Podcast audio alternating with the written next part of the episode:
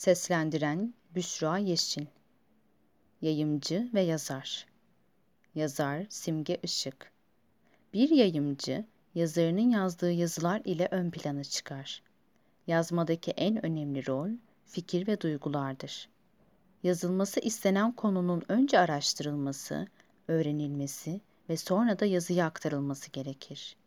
Yazar, kişi ve konu hakkında yeterli bilgiye ve fikre sahip olduğunda, konuyu okuyuculara aktarmaya hazır hissettiğinde ortaya metinler çıkmaya başlar. Konu belirlendi, araştırma yapıldı, yazılar yazıldı. Yazar yazdığı yazıyı, yazıları bir okuyucu gözü ile defalarca okur. Her kelimenin anlamıyla bütünleştiğinden ve okunduğunda eksik bir bilginin olmadığından emin olur.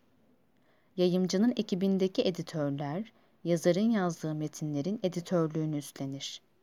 Yazar, anlatımını yaptığı her konunun yeteri kadar anlaşılır olup olmadığını bilir. Son düzenlemeler için yazılarını araştırdığı konular üzerinden doğrulamalar yapılır. Yanlış olan bir şeyler varsa editörler aracılığı ile düzeltilir. Böylece okuyucu ile buluşmaya hazır metinler ve yazarı ile güzel işler başaran bir yayımcı ortaya çıkar. Size yayımcı ve editör kavramlarını açıklıyorum. Yayımcı, gazete, dergi, kitap gibi okunacak şeyleri yayımlayan kişi ya da kuruluş.